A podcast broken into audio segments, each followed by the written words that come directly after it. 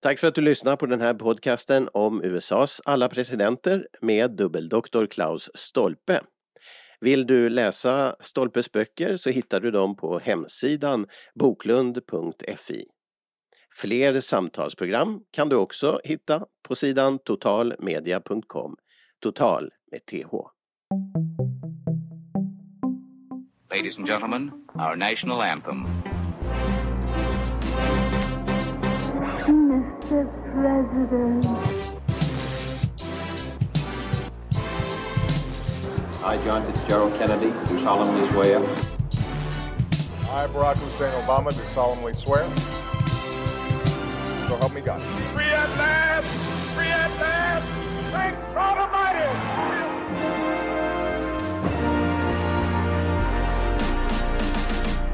Ja, välkommen till den här podcasten som eh, vi kallar Mr President. Det är ju en kavalkad över presidenterna i USA och eh, vi har börjat från början och till vår hjälp har vi dubbeldoktor Klaus Stolpe. Välkommen! Tack, tack, tack, tack.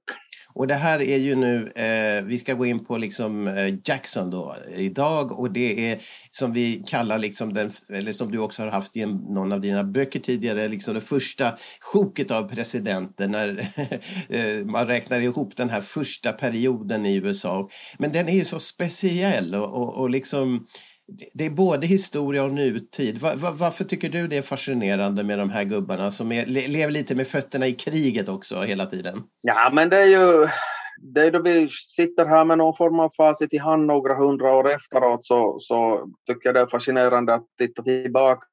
För det fanns ju flertal tillfällen där, av, där det kanske skulle ha kunnat bli till att ett USA aldrig skulle ha blivit av eller att USA inte skulle har överlevt speciellt länge via någon sån här konstiga krig eh, eller till att börja med befrielsekriget mot britterna var man liksom var en, utgjorde en till synes underlägsen motståndare och så vidare. Och sedan då det väl, väl blir någon form av ordning på torpet så ska ju landet utformas. Men hur? För att det är ju ett enda stort äventyr för att man, man har ju skippat de här gamla beprövade systemen med typ en enväldig kung och allt sånt och ger sig ut på ett, ska vi kalla det ett konstitutionellt äventyr eller någonting sånt. Och många olika viljor ska samsas och, så att det är, det är en oerhört spännande spännande epok. Alltså det, om man då lägger till att USA blev vad USA småningom blev så, så blir det ju inte mindre intressant. Och under den här tiden så blir ju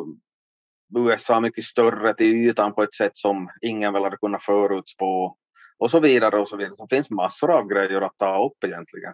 Ja, och, och bara det här faktum att man bygger ett nytt land från grunden, det, det, brukar ju framhållas, åtminstone av amerikanerna själva, som en ganska märklig grej. Och vi har ju haft revolutioner i andra länder också så här och, och det är nystart och, och Sovjet kom ju senare och allt det där. Men, men på något sätt så är det ju, eh, i och med att det inte är helt upptäckt det här landet, de håller ju sen på att upptäcka det hela tiden och nya territorier, nya mark och utvecklade så att det är ju verkligen skapat från grunden. Eller, eller är, det, är det så? Eller är det lite förhärligande också? Nej, men jag tycker att man lätt kan, kan liksom köpa den där versionen. Liksom, det betyder ju inte att man liksom beundrar allting som USA står för. Något. Det är en helt annan diskussion. Men att, att, att vi har en, en sån här situation att, att vi har en del kolonier som gör sig fria från kolonialväldet så tidigt som, som i slutet av 1700-talet. Det är ju, mm. Jag menar andra kolonier som, som gör sig självständiga vare sig vi talar om Algeriet eller Vietnam eller, eller massa länder nere i djupaste Afrika och, och så vidare. De, de, har ju också sin speciella historia och, och berättelse och allt det där men att USA är ju så, så långt tidigare helt mm. enkelt. Så att de är ju unika i det avseendet. Och mm. att man då väljer en styrelseform som är då avviker väldigt mycket från det som man är van vid för den tiden. Plus då att eh, USA plötsligt blir ganska mycket större och man, man, eh, ja, man, man vet ju inte vad man har köpt helt enkelt om man köper mm. säga, i det stora hela mellersta delen av, av exklusive Texas då, men, men det här Louisiana-territoriet som man Mm. införskaffar av, av Napoleon för en, för en billig slant och sen så att jaha, men vad har vi köpt egentligen? Ja. Man, man har ju inte koll på liksom, eh, ja, man har ju inte liksom koll på vilken typ av växtlighet eller djurarter eller flodsystem eller, eller något, något annat. Mm. Att det sen beboddes av indianer brydde man sig inte speciellt mycket om för att de var ju inte de stod ju inte högt i kurs. Nej, nej, precis. Och det gjorde de ju inte hos Jackson heller om vi tar och kopplar till da, dagens president om vi säger så. Ja, precis. Det, det ska vi ju komma fram till att det hände en del på det fronten. Och eh, vi är ju då vid sjunde presidenten, Andrew Jackson, född 1767 och lever ända till 1845. Eh, men eh, vi måste säga någonting om, om föregångaren som vi pratade i förra avsnittet. Det var ju då Adams den andre så att säga som, som bara blev vald en gång. Han, han, eh, de, dessutom hade han väl inte flest röster i det där valet han vann? Var, var det Nej, så? nej, nej, det, var ju, det var ju helt enkelt så att, att eh, Jackson hade flest röster men att det var ingen som fick en, en majoritet av de, de här elektorsrösterna och därför så fick representanthuset avgöra och då var det ju framförallt en, han som var talman i representanthuset på den tiden, Henry Clay, så upplevde ju Jackson som en farlig typ helt enkelt och Mm. konstaterade att det är inte bra för USA om den där killen blir president så han, han liksom lobba för att John Quincy Adams skulle bli, bli vald istället och eh, det där så redan om vi nu drar en parallell till dagens situation så eh, är det ju intressant för att då i kölvattnet av de händelserna så, så grundas ju demokraterna, alltså dagens, dagens demokrater helt enkelt. Det, vill säga man, de som, de som eh, hade velat ha Jackson som president så, så konstaterar jag att de demokratiska spelreglerna hade liksom negligerats och, och, och man ville då betona att demokratiska beslut ska, ska liksom följas för att det var man tyckte att det hade begått ett fel. Man upplevde att eftersom Jackson hade fått flest röster så skulle han bli vald helt enkelt. Mm, Och då, då, då, då grupperar man sig och kallar sig först för Fri- Friends of Jackson, så vad, vad man hade för benämningar, men sedan då så grundar man de här demokraterna helt enkelt. Just det, och, och eh, Adams var den sista presidenten för det som kallade, eh, som vi har pratat om, så var demokratrepublikanerna också, eh, Ja, s- som då försvann. Alltså det var väl en, de var egentligen av samma parti de där två, var det inte så?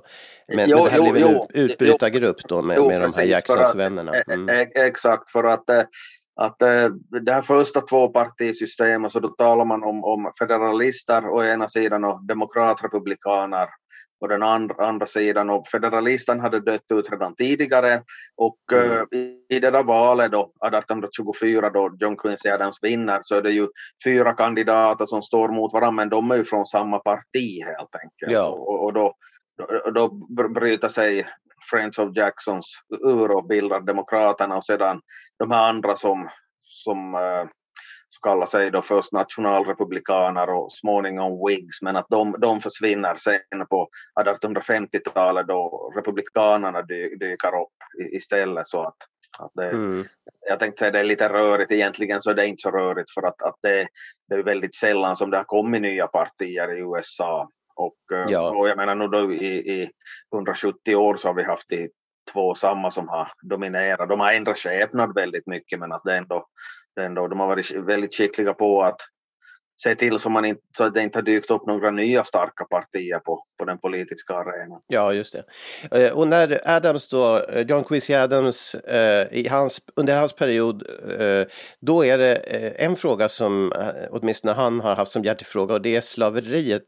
Hur långt har han kommit med den frågan? Alltså att det är Ja, fel eh, helt enkelt. Egentligen så, så det, det hör en senare period till därför att, att eh, Adams var inte så aktiv på den punkten medan han var president Mm. eh, egentligen. Eh, Men att det intressanta med, med John Quincy Adams är ju att han sen fortsätter att bedriva en aktiv politisk karriär och är med i representanthuset i väldigt många år. Och Mm. ju äldre han blir, desto mer tar han parti liksom för slaverimotståndet. Så att det, det är liksom snarare som ex-president som han, han, som han, där han profilerar sig på, på den punkten. För att ännu, det, det där är ju en fråga som växer oerhört i betydelse ju, ju längre man man kommer in mot mitten av 1800-talet för att sydstaterna och nordstaterna så utvecklas i helt olika riktningar så att, att mm. skillnad, skillnaderna mellan de olika landsändarna så blir, blir större och större men det är förstås grejer som vi kommer att återkomma till senare men att det är mm. intressant att följa den där händelseutvecklingen. Men det här med slavar och presidenter var ju, har vi ju tagit upp lite tidigare att ja men en president hade själv slavar men var mot slaveriet och, och det, det är ju, man måste ju se det med den tidens ögon så att säga tyvärr. Men, men hur var det då eh, när Jackson nu kommer som ny president, han tyckte inte sla, slaverifrågan var så, så, så viktig eller till och med var emot mot att ta bort det eller? Ja, ja, ja nej, alltså, han, eh, han, han har ju inte profilerat sig på något vis som någon slaveri. Han var ju, hade ju rötterna i djupa södern mm. också och, och, och, så vidare. Och dessutom rent, rent allmänt så, så jag menar det var ju en man behöver ju bara se på hans hans syn på, på ursprungsbefolkningen så kan man ju gott kalla honom för en liksom, rasistisk despot. Men mm. igen ska vi förstås, man, man, det blir alltid det där att man kanske ska vara lite försiktig med att, att se, se, se med dagens glasögon på, på gårdagens situation för att det är ju liksom en, en, en annan värld. Detta sagt utan att naturligtvis ta, ta slaveri i försvar på, på, på, på något vis men att det var andra tider och andra värderingar som, gällde helt enkelt. Just det. Den sista av USAs presidenter som i något skede av sitt liv hade ägt slavar så var Ulysses Grant som sedermera under inbördeskriget var liksom nordstatsarméns främsta härförare mm. och sedermera då blev president efter kriget. Men jag menar, även han hade i något skede av sitt liv ägt slavar. Nu hörde han inte till liksom, plantagearistokratin i södern men att det var väl något så att, att typ i samband med att han gifte sig så, så hade väl frun någon slav som kom med på köp eller no, någonting i den där stilen. Mm. Men, men bara som kuriosa så det, det, det om något är ju någonting som beskriver det här paradoxala som historien kan, kan erbjuda. För att jag, jag tror ju mm. inte att någon skulle liksom gissa, om man skulle ha en frågesport så tror jag ju ingen skulle gissa på, på Grant om man inte skulle om man inte skulle veta, känna, om man inte skulle veta det konkret. Ja, nej precis. Ja, det säger någonting om den tiden och, och hur landet var och hur, hur det fungerar praktiskt. Men vi, uh, Udde Jacksons tid, du, du, du, nämnde det här med ursprungsbefolkningen och man brukar prata om uh, The Trail of Tears. Vad är det och vad var det för händelse? Det, det handlar om att, uh, att man helt enkelt drev igenom att indianer, om vi kan använda den, den, den benämningen då, hoppas att ingen tar allt för illa upp och i sådana fall får de göra det, jag ber om ursäkt redan nu, men att man slog fast att indianer ska inte få bo öster om Mississippi-floden, att, det ska, att de, de får liksom ta och pallra sig iväg mot, mot uh, trakter som uh, till exempel dagens Oklahoma, som då inte hette Oklahoma på den tiden, men att mm. uh, och det där så man hade ju dem att, att traska iväg då från Florida och Georgia och, och, och, så vidare och eh, jag menar de åkte ju inte lyxtransport utan de fick liksom, liksom pallra sig iväg bäst de kunde och med, med liksom kvinnor och barn och åldringar och allt vad som nu ingick där och eh, det dör ju förstås en massa människor längs, längs vägen och mm. Det kan ju jämföras med dagens flyktingströmmar eller någonting sånt. Att det handlar ju inte eh, bara om liksom umbäranden rent allmänt av att det är tungt att, att transportera grejer och, och, så vidare. Men att det, jag menar, om det bryter ut någon koleraepidemi eller någonting sånt så finns det ju ingen som helst beredskap för att mot, mota någonting sånt. Mm. Så det, var ju, det var ju helt enkelt en, en, en, en tragedi av, tämligen, tämligen stora mått kort och gott. Mm. Och en annan grej är ju att, att, äh, att det som ytterligare understryker hur pass egensinnig den här Jackson var så att, att, att, att äh, de här ursprungsbefolkningen så hade ju drivit ett mål om en marktvist då, som gick ända upp i högsta domstolen om att de skulle få liksom bo kvar, att de hade rätt till det där landet där de hade bott, hör och mm. häpna. Mm. Och det fant fantastiska, tycker jag, är ju att, att eh, det är faktiskt de här indianerna som vinner i högsta domstolen. Aj. Och jag menar min, min, min, mina förutfattade meningar om, hur det gick till på den tiden så skulle det vara att de automatiskt liksom förlora helt enkelt, Mm. men att de, de vann och eh, Jackson, Jackson rycker på axlarna och konstaterar att ja, men att högsta domstolen har be- bes- beslutat det där, men att nu, får de, nu ska vi se till hur de klarar av att genomföra den där domen också, ha ha ha ha. Och, och grejen är ju att där bryter han, skulle, han borde ju blivit ställd inför riksrätt helt enkelt, Mm. för att, eh, att det, är ju, det är ju alltså inte högsta domstolens sak att genomföra. Det, högsta domstolen har den dömande makten, Mm. presidenten har den verkställande makten, så grejen är ju det att det är ju presidentens sak att lyda det som högsta domstolen beslutar, men han, han skiter ju i det på, Mm. på, ren, liksom på, på ren gatusvenska. Ja. Och, och, och, men alltså då, och är det då som den här förflyttningen börjar efter det? Ja, det, det är liksom upptakten till det. Mm. Till det, det en, en del av upptakten till, till, till, det hela. Nu kommer jag inte ihåg på rak arm de där datum eller årtal och, och, och, och sånt, men det spelar ju kanske, kanske mindre roll. Men att Jackson har en, en betydelsefull roll i det här alltså, det ganska mycket då? Men, jo, jo, jo, att det är nog han som är huvudpersonen i, i liksom, det som, det som sen, sen sker. Mm. Ja men eh, det är en färgstark och, och eldfängd har du beskrivit honom som också. Eh, eh, hur är det med valet då? 1828 så, så vinner han alltså. Vad är det för slags val han vinner mot? Mot det också Quincy Adams som är ju med då i sin andra omgång och, och förlorar alltså. Jo, han försöker ju då bli, bli omvald, men att eh, han har ju då sitt anseende ganska fläckat efter, e- efter den där gången då han vann. Mm. För att eh, han har ju då, efter att han har vunnit, så har han utsett den här Henry Clay till utrikesminister, alltså den som låg bakom lobbandet, den här talmannen i representanthuset. Mm. Och eh, det såg, uppfattades av många som då ett bevis på en corrupt bargain, alltså att, att, att, det, att det har gått, att det finns skumrask i bakgrunden. Mm. Så att eh, och, och det här det betyder att den här John Quincy Adams så förlorar rätt stort och speciellt om man tänker på att den sittande presidenten brukar ju påfallande ofta bli om, omvalda i alla fall. Mm. Eh, Det, det finns nog sittande presidenter som har förlorat större.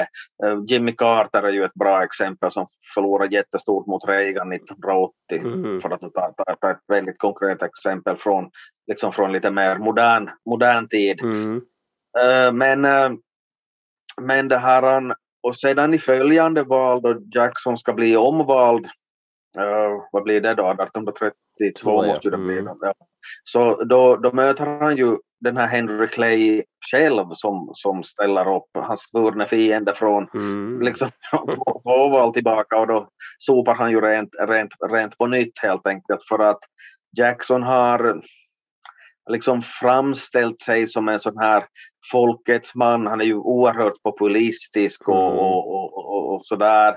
Och, eh, men, men grejen är det att han, det var vissa saker som han helt enkelt inte riktigt förstod sig på. Och, egentligen, och här ska man kanske också vara försiktig med att liksom, peka finger då man sitter med facit på hand. För han, han upplevde att, att banker är någonting väldigt skumt, att Mm. deras främsta uppgift är att lura småfarmare och, och, och så vidare. Så att, att då, då det kom då förslag om att man skulle inrätta någon form av, ska man nu kalla det nationalbank, för att, att, liksom, att man från centralt håll skulle kunna hålla koll på ränteläge och allt möjligt sånt. Så han, han tyckte att det, det, det är något lurt med det där och grejen är ju att det, det är väl ganska tydligt i efterhand att, man, att det hade behövts någonting liknande för att det, för, om jag förstått saken rätt, ganska, ganska, ga- ganska liksom ostrukturerat med liksom rättigheten att trycka pengar och så Ah, vidare. Och det, det finns, finns kanske, jag menar vi säger att i en, en delstat så får man för sig att ja, men vi behöver mer pengar så vi trycker mer. Det Ja, kanske, inte- okej. kanske, Men, inte riktigt, kanske, kanske inte riktigt fiffigt. men, men det kommer väl en, en ekonomisk turbulens då efter att, som resultat av det här att han, men det är först Jo. efter att han har varit president som, Jo, alltså eh, lågkonjunkturer förr i tiden så, så i USA så bär ofta namnet Panic of och så ett årtal då den har utbrutit. Så att Mm. den här, att i, i, skulle man, vi har haft ett sam, likadant språkbruk i, på, nu för tiden så skulle jag kunna tala om Panic of typ 2008 då Mm. finanskrisen slog till i USA eller, eller Panic of 1929 då, då Wall Street-kraschen inträffade, men att man talar om Panic of 1837, mm. alltså, då, då inträffade en, en, en kraftig lågkonjunktur, och, men eh, då, då, var ju inte Jackson president längre, han var då den här folkkära killen som brydde sig i vanligt folk som hade hade liksom tackat för sig. Och hans efterträdare Martin Van Buren så har just stilt för att han vinner då, han är i praktiken handplockad efterträdare till, till, till Jackson mm. och uh, han, han vinner ju valet 1836 tillträder följaktligen i början av 1837 lagom till den här lågkonjunkturen så det är ju han som får bära hundhuvud för, för, för det då helt enkelt. Men att, mm -hmm. att, mhm. det är ju ganska lätt att lätt att skylla, lätt att skylla på Jackson, Jackson ifall man så vill, att det går ändå att spåra till, till sånt som han, han sysslar med. Mm, just det. Men eh, de här, eh, det här, eh, ja, han vinner stort valen, båda valen ännu större andra. Första valet 1828, då vinner han stort mot uh, Adams och det, det, är något med fruarna, de, de smutskastar ju sen gammalt varandra där, men det finns någonting med fruarna på båda sidor som blandas in i leken här. Hur var det med det? Ja, precis. Jo, det var så att, att den här den här Jackson var, var, var då gift med en som hette Rachel och uh, det var något, hon hade varit hon hade varit gift tidigare mm. men var frånskild och uh, då, då var det no, var ju kanske inte lika noga med juridik på den där tiden kan vi ju inte riktigt veta detaljerna men att, att det var något som var oklart med hennes skilsmässa sa. Mm. Så att, att hon, hon gifte, och, och jag tror, det verkar nog som att det, det, faktiskt stämde. Inte så att de hade struntat i det, men du vet något papper som fattades eller att gubben inte hade skrivit under eller någonting. Så att jag kommer inte ihåg de där detaljerna, men att, att då, då det här så, så började folk anklaga henne för, för tvegifta bigami och uh, och han tog väldigt illa vid sig då Jackson och det gjorde väl frun också. Och eh, till saken hör att hon var hon var liksom, hennes hälsa var ganska bräcklig så hon avled i den där, ja, alltså, ja, under den där tiden. Och Jackson så, så, så menade att, att det hade påskyndat hennes hädangång, att hon har blivit utsatt för så mycket förtal och, och, och så vidare så att han, han blev helt rabiat och avskydde då alla som hade talat illa om hans, hans fru. Och eh, det där så, och då kommer vi in på någonting som är väldigt svårt att förstå, tycker jag, liksom för, för eh, liksom då vi ser det då med, med dagens glasögon, för att det fanns en, det fanns en av hans ministrar så, så var gift med en dam med tvivelaktigt rykte. Jag vet inte om det var motiverat eller inte. Det var alltså, alltså den här Jacksons krigsminister, det, det hette inte försvarsminister på den tiden, utan krigsminister John Eaton mm. så, så gifte sig med en, vad hette hon då, Peggy Eaton tror jag, och, och hon, hon ansågs inte tillräckligt fin av de här andra liksom, damerna i, den politiska societeten så att hon mm. blev utfryst och ingen talade med henne på fester och, och, och, allt sånt. Och Jackson blev fly förbannad och tog, tog parti för henne, uppenbarligen liksom för med koppling till sin egen situation, att han förstod hur pass känsligt sånt där kunde vara. Mm. Så, så att det, det intressanta är att, att, att, att den här korrespondensen som finns bevarad från Jacksons tid, så det, det är oerhört stor del av hans korrespondens som president så kretsar kring den där Peggy Eaton-affären. Mm -hmm. Så att det fick ju en otroligt stor, man, man tycker att det skulle ha varit en, en skitsak i sig. Klart mm. det är ju mm. hy hyggligt att ta parti för någon som är utsatt för någon form av mobbning, mm. men att, att det fick som totalt förstorade proportioner så att det, det gjorde ju att, att Jackson gjorde sig av med hela sin regering på grund av ministerfruarnas beteende.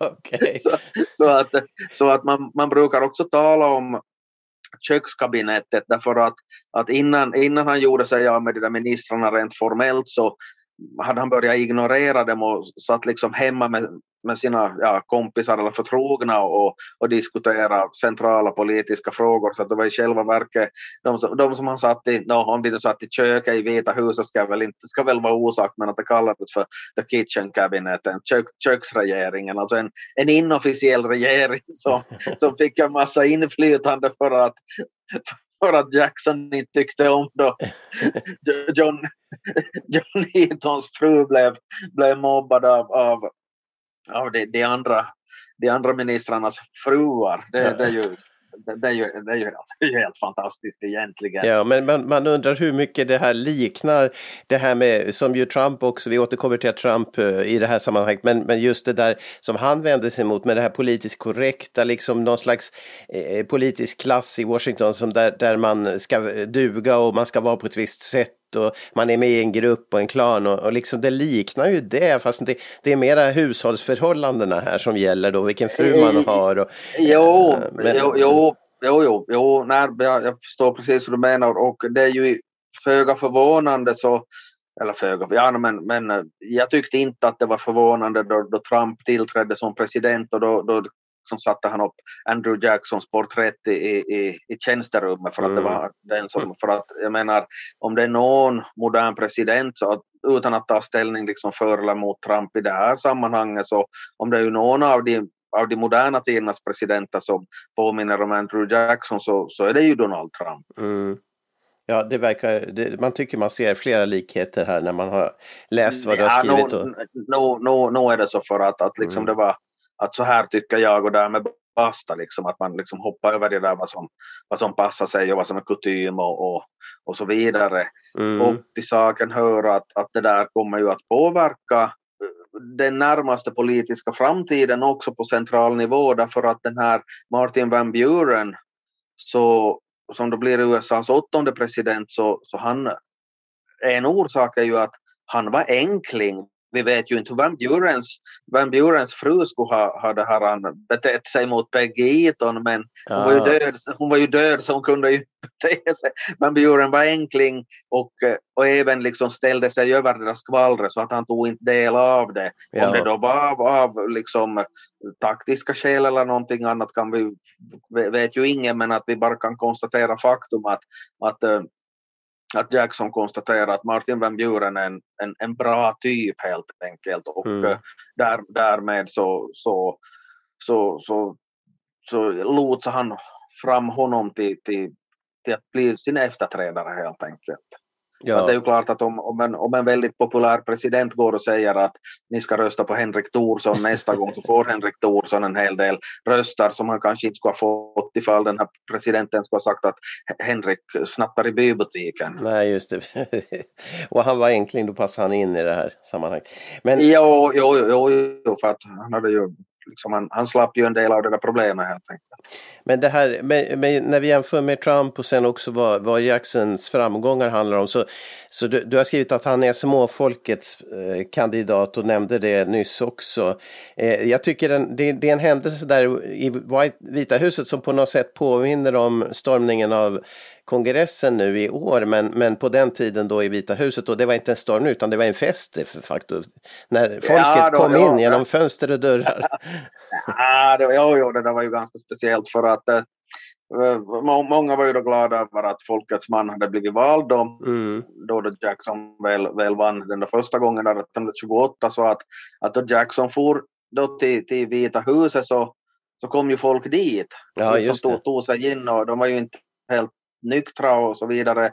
Så tillvida är det ju en, ska man väl inte dra parallell till stormningen av Kapitolium för att de var ju inte liksom där för att protestera mot någonting utan tvärtom för att fira. Mm. Så att, men att det var ju, en- blev ju en del förödelse och, och, och, och det, här, det här själva festföremålet då, alltså Jackson själv så klättrade ut genom ett fönster på baksidan och smet därifrån. För Ja. här kan man ju inte vara.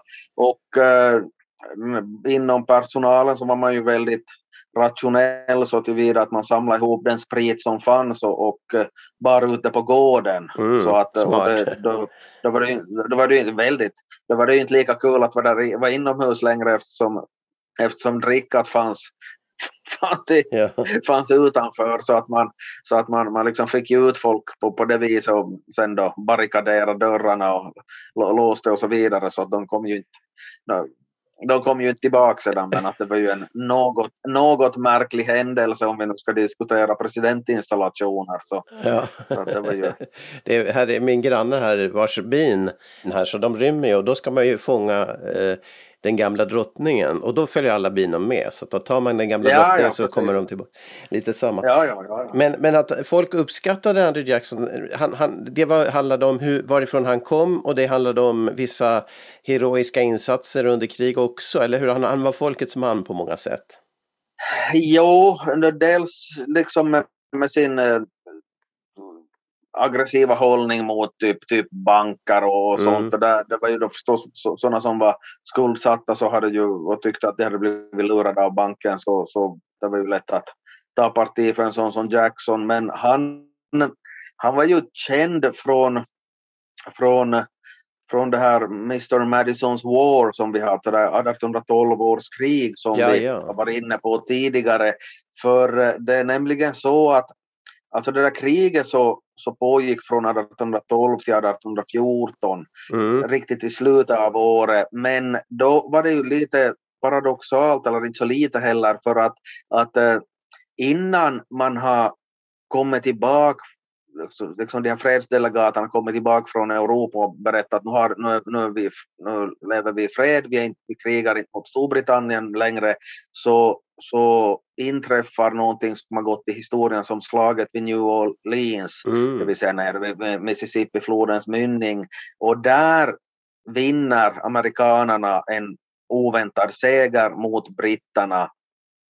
Men och, det är alltså Andrew Jackson som leder de amerikanska styrkorna kort, Ah. kort och gott. Mm. Men, men gre grejen är ju att, att det är i, i alldeles i början av 1815 så att, att eh, fredsavtalet är ju redan underskrivet men att det, nyheter färdades ju inte så himla Mm. så himla snabbt på den tiden så att det är ju, det är ju ganska märkligt att, att ett, ett, ett slag som ju sen visade sig vara helt onödigt så, så blev då hans helt enkelt språngbräda till framgång därför att, att eh, han, han blev då kri- krigshjälten helt enkelt. Men med facit i hand så, så fast de skulle ha förlorat det där slaget så det skulle inte spela någon roll för att fredsavtalet var redan undertecknat. Mm. Att, eh, Men lite, lite för sent i alla fall. Ja, li, li, Eh, ja, li, li, jo, jo, jo, jo, jo, precis. Men att det, det, så att det är ju en, det är en lite sån där lustig detalj. En annan lustig detalj är att jag, jag faktiskt besökte det där slagfältet och eh, New det Orleans. var, ja, det var, Jaha. det var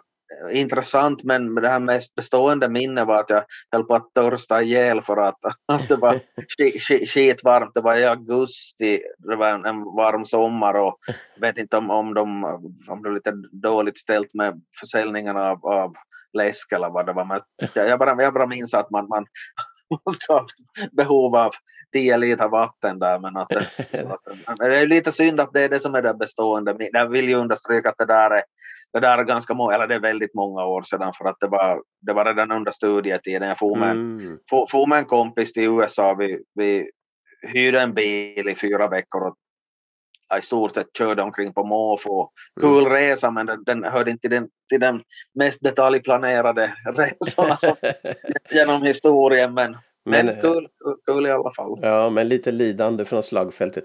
Men den här, eh, du nämnde ju att nästa president som kommer, eh, Martin van Buren, eh, var faktiskt vicepresident. Men vad var omständigheterna till att han blev ju vicepresident för att Jackson blev ovän med sin riktiga vicepresident? Var det inte så? Jo, den som var från början så, så var en, en kar som, som det här han, eh, som hette Calhoun. Eh, och eh, det var en, det, det var en kar som var, han, hur ska vi säga, han, han, var, han var lite lik han var lite lik Jackson helt enkelt, så han, han kunde liksom ha åsikter om att någon eh, lagstiftning om importtullar som, som han tyckte var dålig och så försökte han driva igenom att det, det gäller inte i, i South Carolina. Eh, Och jag menar det är ju lite konstigt om man har en riksomfattande, det är ungefär som om Tavastland inte skulle vara med i EU eller någonting. Det, Ja. där var kanske lite tillspetsat men att i, i, alla fall. Och, Åland. eh, Ja, ja men precis. Så att, men, men, men det här, då hade också den här Calhoun låtit påskina att South Carolina kanske skulle träda ut ur unionen och, och, och någonting sånt och varpå Jackson svarar med att, att eh, hota att, att hänga, hänga sin egen vicepresident för landsförräderi. Och det är ju, det är ju ganska tillspetsat. No, Trump mm. höll ju på att ställa till en del för Pence också, men det är ju en annan sak. Men att, yeah. släpp, släpp, i, det, i, I det fallet genom att släppa pöbeln på, på, på Pence, men att, att det, det, är en mm. det, det, jag vet inte om det är en bra parallell eller dålig parallell, men att det var nog bara något som slog mig. Men att eh, men det här med att avskeda sina egna är ju ett tema i alla fall. Ja, ja men precis, där har vi nog verkligen, verkligen likheter också mellan Trump och Jackson. Men att, att sedermera på sin ålders höst då, då, då Jackson blev tillfrågad ifall det var något som han hade ångrat, så då, då var mm. det att, att, han inte hade låtit hänga den där Calhoun. Men att den där Calhoun så var ju nog alltså uppenbarligen alltså så att han fruktade för sitt eget liv då det var som mest tillspetsat. Ja, det är, det är hårda bud eh, i, i maktens korridorer kan man säga. När han hade blivit president så blir han utnämnd till hedersdoktor. Uh, vad var det bak? Det var lite intriger med det där. Ja, ja precis. Nej, alltså det här med, med, med det här do, doktor, bli, bli doktor så man, man kan ju bli det på antingen man skriver en doktorsavhandling och det var väl knappast aktuellt för Andrew Jacksons vid, vidkommande men att liksom vem som helst kan ju bli hedersdoktor och jag menar jag kan väl tycka mm. att det är en sån här titel som jag inte sätter så, så liksom, som jag inte respekterar så, så, så högt men att det är ju ett det, det, det, det, är en sån här grej som nu, det är en institution som nu finns helt enkelt. Och eh, det är ju klart det är ju ett sätt att hålla sig på god fot med någon inflytelserik typ eller skaffa, skaffa publicitet för universitet eller någonting sånt. Så att Jackson blev då utnämnd till hedersdoktor vid Harvard av alla, alla ställen. Men att den här då John Quincy Adams fick reda på att, att det var aktuellt det var en kort tid efter att mm. Jackson mm. hade blivit, blivit vald om jag minns, minns rätt så, så, så motsatte han sig det där och, eh, och motiverade med att, att, att, att Jackson är en barbar som knappt, knappt klarar av att skaffa, stava sitt eget namn. Så det är ju det, det, det, det här är inte så, inte, så, inte så bra. Men, men ändå tävlar skolor om att påstå att han har att Jackson hade gått där? Det är oklarheter om var han växte upp? Och ja, det finns, finns mycket. Man vet ju inte var han är född eller något, något, något, något sånt heller. Så att det är ju det, det, det är ju det, det, är ju det här lite, mycket som är oklart med saker från den där, den där tiden. Han brukar också ibland beskrivas som den, den sista presidenten som var veteran från frihetskriget. No, det, det är ju kanske lite mm. konstigt för att han var ju, var ju ett litet barn. Men att, att, han, att eh, grejen var att han hade ett stort R i ansiktet och det var för mm. att han mm. hade eh, blivit beordrad att eh, putsa stövlarna åt en brittisk officer och så hade han vägrat göra det och så hade han alltså, dängt i honom med, om det var sabeln eller no, no, någonting annat men vi ska komma ihåg att mm. Jackson var född, vad var det nu, 1767 så att, att han var ju, han var ju 14 mm. då, då då stridigheterna upphörde helt enkelt. Så att, att, att, mm. Men, men eh, den här händelsen kan ha varit när han var ung i alla fall och i tjänst hos någon? Eller? Jo, jo, att han var ju ett barn helt enkelt. Så mm. så att, ja, med, med ärret menar jag, den händelsen. Jo, jo, jo precis. Jag, jag tänkte bara nämna en grej att, att eh, den här John Calhoun som vi, som vi var inne på, på det här, här tidigare, alltså Jacksons vicepresident, så han är ju han är ju väldigt unik på det viset att han var ju vicepresident också åt John Quincy Adams. Uh, för Jaha, att, att uh, då, då, Adams vinner 1824 så då finns ju inga demokrater eller no, no, något sånt och, utan all, allihopa hör till mm. de där demokratrepublikanerna. Calhoun är då först ett av de alternativen uh, men han mm. inser väl att han inte har chans att vinna så han betonar då att han kan gärna bli vicepresident åt vem som helst. Och så blir, blir han vicepresident ah. åt John Quincy Adams. Och av någon anledning så, så, så, det här, så, så, så låter Jackson honom fortsätta som vicepresident under den här första mandatperioden. Men sedan då så byter han mm. till, till, till, Martin Van Buren. Men att det, är ju, det, är ju, det är ju väldigt speciellt. Att även om det är två två det här presidenter som är liksom fiender, Adams och Jackson, så är det intressant att de har, alltså det är synnerligen intressant att de har samma vicepresident. Det är ju, det är ju väldigt konstigt. Ja, det kan man tycka idag också. Och, och, men, och då är det inte så konstigt heller att det blev ju en schism. Så, eh, det, det tycks i alla fall nej, inte vara så nej, konstigt, nej, men vi vet ju inte om det har med det att precis, men att, och ja. egentligen utlösande faktor, men det var ju de här tulltarifferna och att Calhoun började tala om att, att, att, South Carolina kanske inte skulle höra till USA längre och så, så vidare, men att det är ju det, är ju det här det, det, det, är ju, det är ju väldigt speciellt helt enkelt. Mm.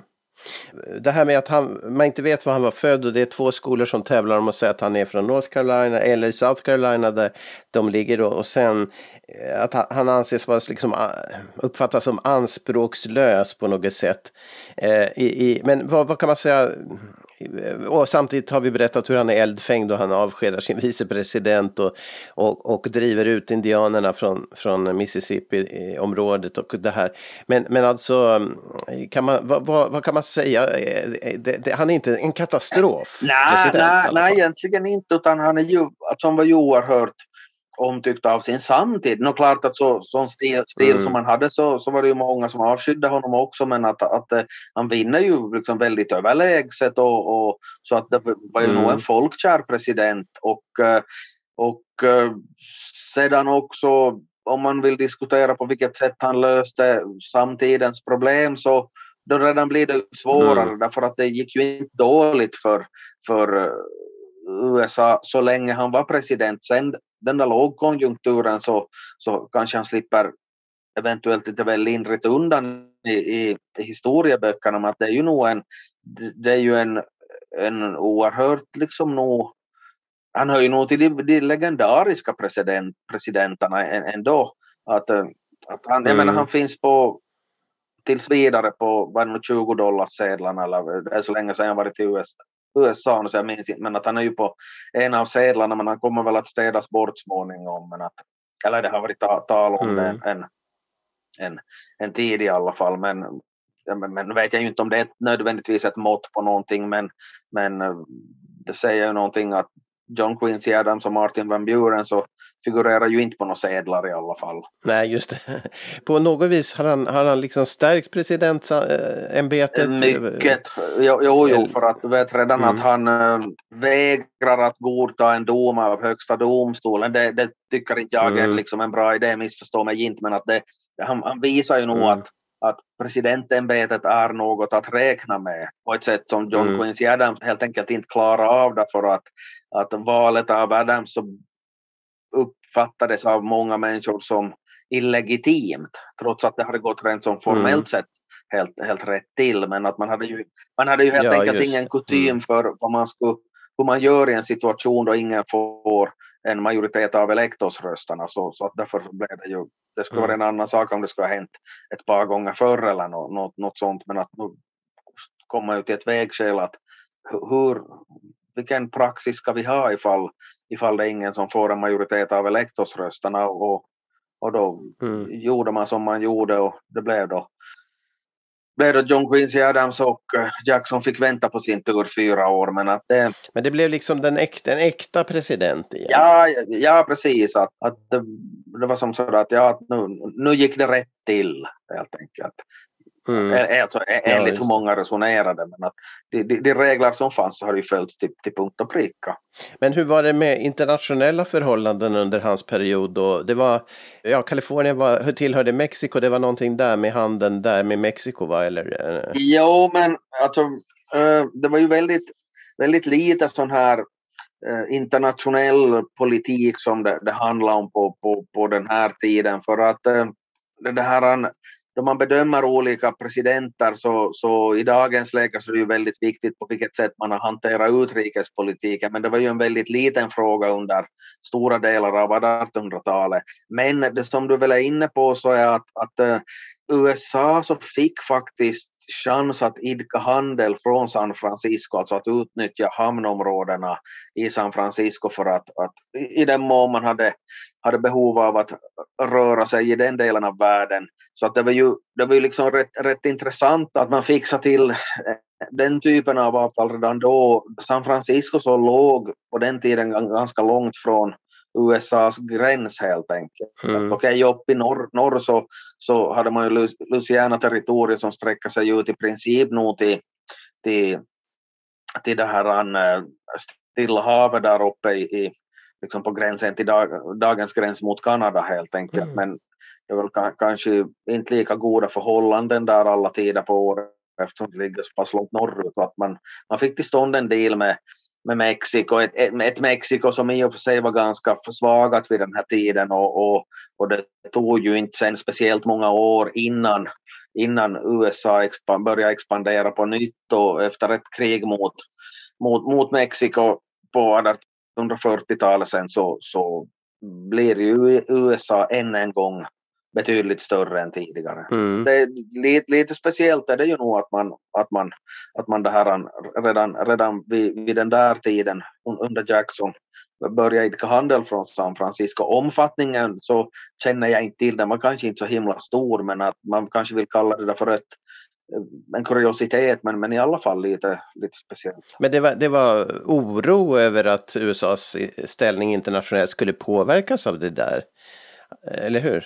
Ja, no, det, det där så, så grejen var att, eh, att eh, innan Jackson blev, blev president så trodde ju då många alltså av hans kritiker att det här kommer att gå på tok för att uh, Jackson är så, liksom, en sån vildhjärna så att vad som helst kan, kan inträffa. Mm. Nå, igen får vi en parallell till Trump här på det viset, men att, ja. om, om vi nu vill. Mm. Men, men, att, men att i, i fallet med Jackson så kom det ju på skam för att, att det blev ju inte så, jag menar inte, inte blev det något krig mot, mot någon europeisk stormakt eller, eller någon annan för den delen, utan tvärtom i den mån man nu kan skönja någonting som har med internationell politik att göra så, eller utrikespolitik att göra så, så hade man ju åtminstone så goda förbindelser till Mexiko så att man fick börja idka handel från, från San Francisco. Mm. Att, eh, så att det är ju liksom alltid någonting om det sen skedde via hot eller utpressning ja. ju mer än vad jag vet. Men att,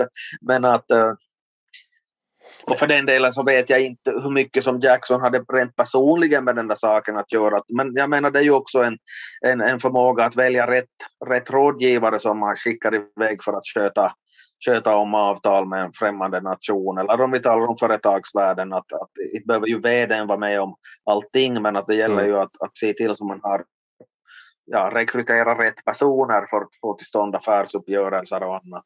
Och, ja, precis. Men, men var det inte något vapenskrammel mot Frankrike också i något skede under hans... Ja, alltså det var så att, att det var någon form av ja, ekonomiska ersättningar som, alltså man, man, hade ekonomiska krav på, på, på Frankrike och, eh, och det där så eh, om fransmännen helt enkelt inte hade pengar eh, efter efter att de slickade såren efter Napoleonkrigen, ingen aning. Men att i vilket fall som helst så slarvar man med de här återbetalningarna och då, då det här så, så gjorde Jackson en markering att, att det här tänker vi inte tolerera så man helt enkelt gav order åt flottan att förbereda sig på krig.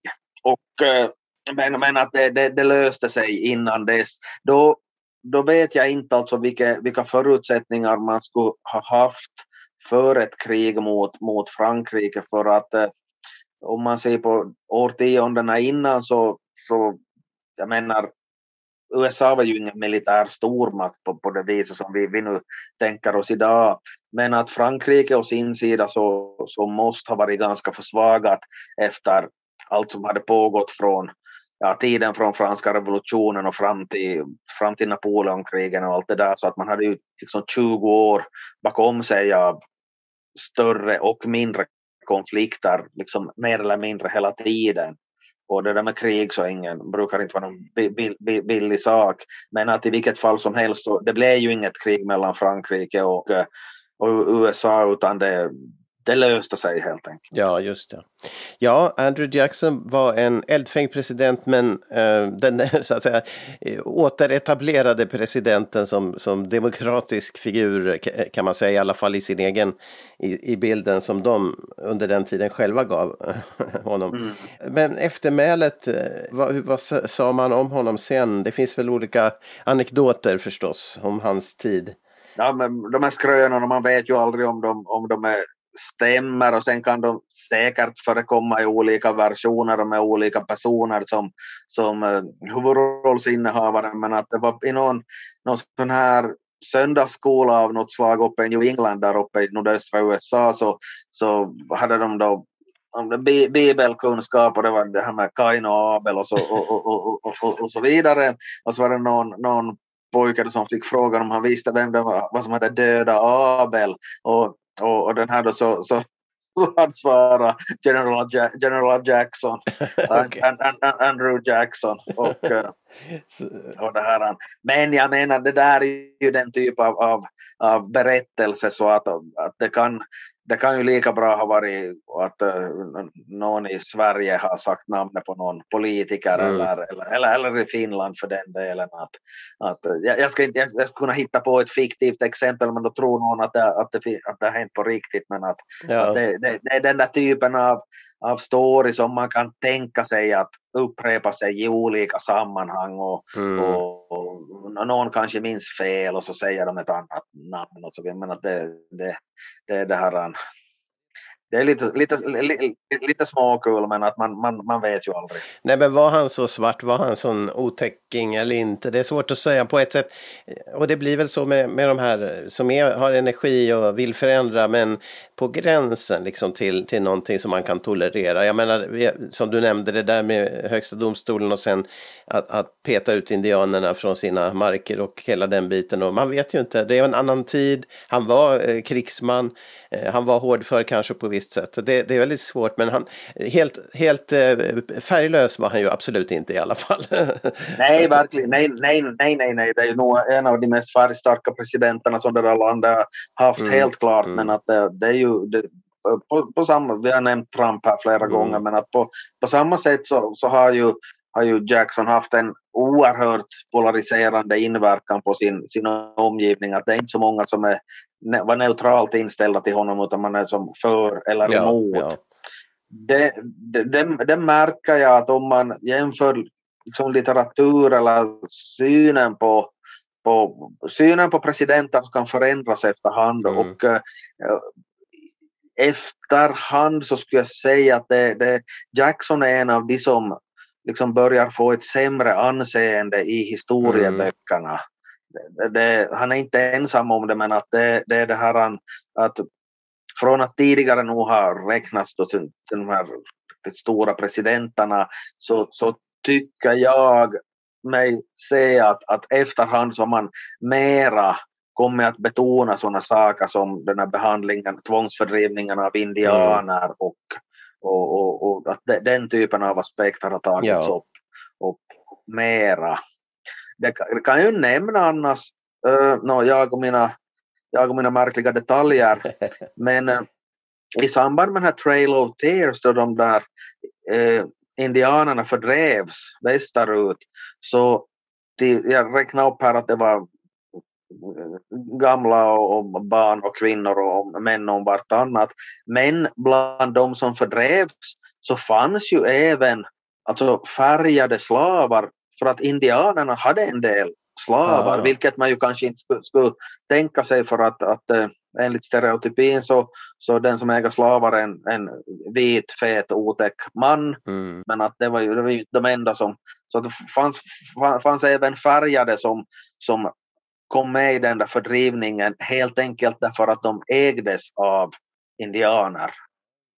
Ja, precis. Ja, verkligen intressant och spännande. Vi har, kan man säga då, avverkat de sju första presidenterna. Kanske det är legenderna, eh, legendarerna eller de legendomspunna eh, omspunna presidenterna eh, som, som vi inte ser eh, någonting av förrän det kommer en Abraham Lincoln sen. Vi får se, vi får se. Men, men de, är ändå, de tillhör det där första sjoket med lite skimmer över. Och man, man kan undra om inte Jackson är den som är den första som riktigt träder ut ur Washington. Washingtons skugga, tänker jag. Han, eh, han är ju eh, efter Adams, den där första Adams och då verkligen var i Washingtons skugga. Sen kommer sonen Adams som, som är liksom steget på väg ut ur Washingtons skugga mm. och så är det Andrew Jackson som, som i alla fall i eh, det att han har varit så stor och hyllad förut. Att, ja. att undrar om han, har, han är den som har frigjort sig till slut från, från traditionen samtidigt som vi säger att han tillhör den, den gruppen på ett vis. Men... Ja, jag förstår hur du menar. Att i och för sig Thomas Jefferson som räknas ju till de här riktigt mm. stora presidenterna, men han jo, var ändå tidsmässigt så pass nära Washington mm. så att även han är, är där i, i skuggan. Och, och av de här sju första presidenterna så det har de ju gemensamt att liksom vem som helst av dem skulle kunna klanta till sig och, och så skulle vi inte haft något USA överhuvudtaget. Så, så, så, att, så att det är liksom, eh, så att man kan ju också säga att att uh, det här kanske är lite överdrivet, men att, att uh, Jackson då kan räknas till de här föregående presidenten, en grupp alltså av, av de som, ska vi kalla det, konsoliderar USAs ställning, att slår fast att det kommer att finnas något som heter USA mm. även, även fram, framledes. Ja. Man kan också se, nämna en sån här detalj att av de här sju första presidenterna så så att det är ju bara far och son Adams som får nöja sig med en mandatperiod. De andra så blir, blir ändå valda två gånger. Mm. Sedan så, så kommer det en, en, en tid då, då, vi, då man inte är van vid att folk sitter i åtta år. Att de ja, antingen, antingen då får nöja sig med en period eller väljer att nöja sig med en period eller något som i Lincolns fall så, så blir han ju omvald men han blir ju mördad ganska rätt omgående så att vi får ju, mm. vi får ju gå flera årtionden fram i tiden innan vi hittar en som blir vald två gånger och faktiskt sitter sitter i, i, åtta år, det vill säga Grant som blir vald 1868 och, Oj, okay. och 1872. Men att innan dess så, så är det ju som en hel drös med presidenter som är Eh, ganska kortvariga, för flera av dem liksom dör också av... av. Och, och, det som vi är vana idag, att man är två år, att man förväntar sig det idag? Ja, men nästan nog alltså att, att, eh, att det är ju faktiskt eh, Clinton blev ju vald 92 efter att, att Bush den äldre hade suttit bara en period. Så, mm. att vi, vi får, så att från här senaste valen då, Eh, då, då Biden besegrar Trump så får vi gå 28 år tillbaka i, i tiden för att hitta, hitta följande mm, exempel på, på, på någon, som, någon som bara har suttit en, en period. Så att. Men okej, okay, avslutningsvis, sju presidenter har vi lyckats med din fantastiska hjälp eh, gå igenom och liksom öppna dörren till att eh, många som lyssnar om, blir kanske intresserade av att, att själva sen gå vidare. Och då finns ju dina böcker eh, om eh, dels Trump, eh, alltså eh, Trump och hans värld där det ju också finns en del om de, ja, Trumps placering i jämförelse med de andra. Och sen den amerikanska drömmen där du går igenom presidenterna lite som vi gör. Eh, vad är Klaus Stolpes egen personliga favorit eller de två favoriterna av dessa sju? I första hand number one förstås. Så som ledare för det här landet in i vardande.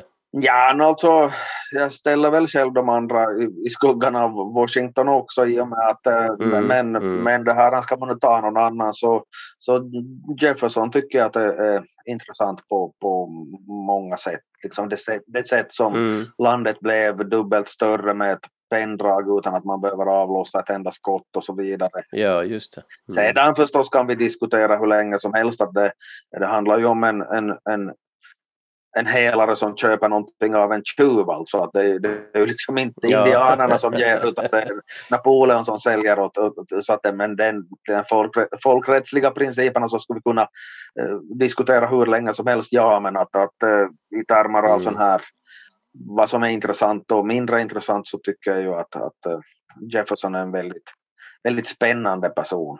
Mm, just det. Ett stort bibliotek, nedtonad lite eh, och så vidare. Vi, vi pratade ju om honom då i tidigare avsnitt så det kan du som lyssnar återkalla genom att lyssna på det på totalmedia.com i serien Mr President. Det här var som vanligt fantastiskt vilket privilegium att få höra dubbeldoktor Klaus Stolpe berätta om detta. Tack så mycket Klaus! Tack så mycket, tack så mycket! Du har lyssnat på podcasten Mr President och du kan hitta fler avsnitt och andra samtalsprogram på sidan totalmedia.com. Vill du läsa Klaus Stolpes böcker om USA och presidenter så hittar du dem på sidan boklund.fi.